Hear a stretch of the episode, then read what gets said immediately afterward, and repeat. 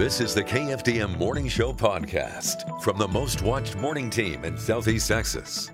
Former NFL star and City of Orange native Earl Thomas has been arrested. Thomas was arrested at a restaurant in Orange on a charge of violating a protective order. He was taken into custody Friday night for violating that protective order issued by a Travis County court. A judge in Austin signed an arrest warrant April 27th charging Thomas with a third degree felony for allegedly violating a protective order by sending threatening messages to a woman.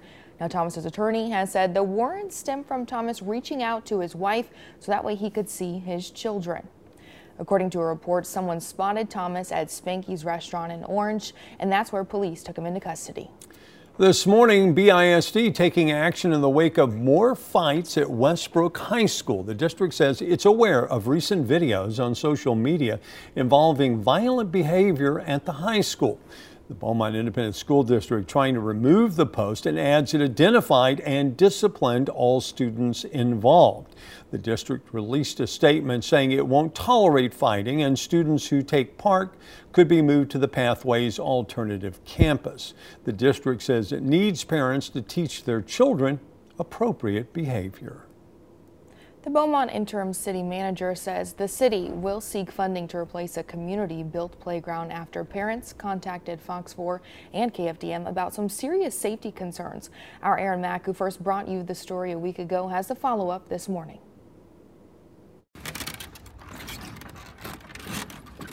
Imagination Station is a place where parents take their kids to play, and some of those parents contacted us with dangers on the playground, and we took those concerns to the city. So the playground currently is safe. We have done some, uh, you know, some repairs, uh, and so uh, that's the current status of the Imagination Stations now.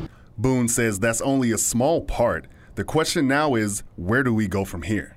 Uh, but what we are looking at is okay, long term. So, what is the future of Imagination Station? Um, you know, are we going to be able to keep, you know, keep it safe and keep it open, or long term, are we going to have to replace it with something different? That in itself might be the million dollar question. I think if you were to come in and replace this facility as is, given the cost of wood, given the t- cost of materials, it would be over a million dollars. We met with Boone this morning before the meeting to decide the playground's fate. Later, he gave us an update stating, Our goal is to seek funding to replace with a facility worthy of the scale and history of Imagination Station.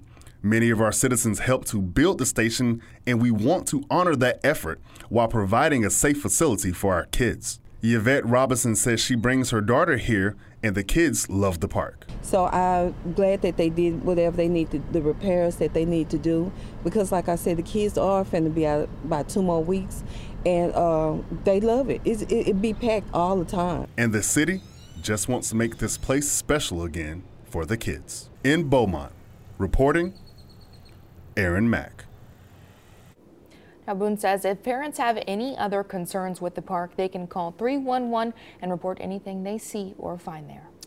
Shortage of infant formula hitting close to home for some moms here in southeast Texas. Empty shelves filled with empty bottles. A problem new mom Chelsea Kilcoyne is facing firsthand. She feels the stress it brings, and although she is eased somewhat by knowing there are moms out there ready to help, moms like Grace Lynn Day, who is supplying her extra breast milk to those in need because she believes moms should help moms. Mothers should always come together and help mothers, especially because in hard times, that's kind of like all a mother has is another mother because nobody else is going to understand what we're going through. New mom Chelsea Kilcoyne says it's uh, she is part of a Facebook group called Formula Friends. She's encouraging moms searching for formula to join that group. Beaumont Convention and Visitors Bureau and Beaumont Events teamed up to host Viva Artico, a Hispanic Heritage Festival.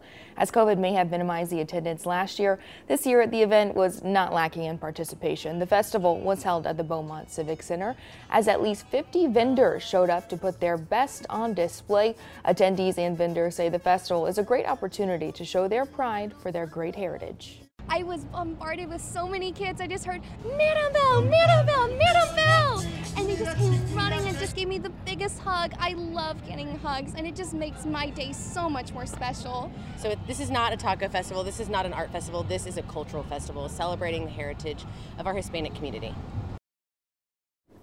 And vendors told us that they can't wait to participate in this festival again next year and many more years to come in the future. I tell you, one of the, my favorite things about seeing those Hispanic Heritage Festivals, all the bright colors that they always have. Yeah, no doubt about that. I don't like mariachi, so that's Oh, kind of yeah. cool to see the guys playing and having a good time.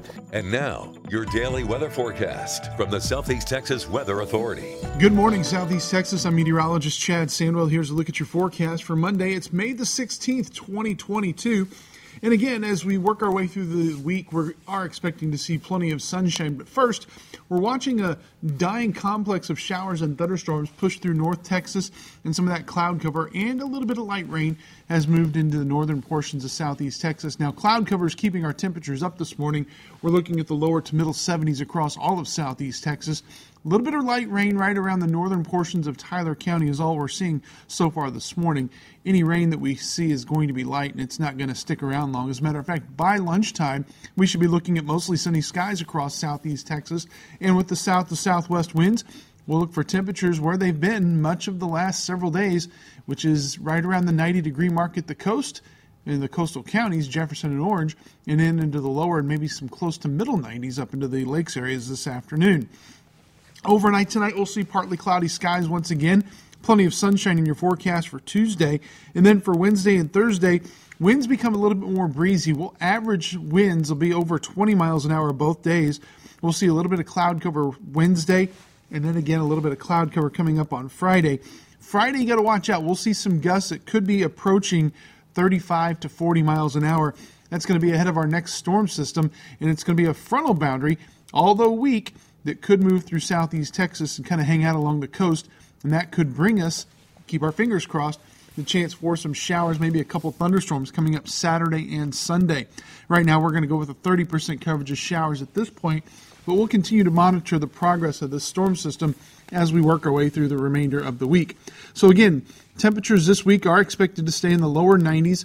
Uh, we'll be looking for temperatures behind the boundary on Sunday only to reach the upper 80s. So, still a bit muggy, but the lower temperatures should make it feel not too bad.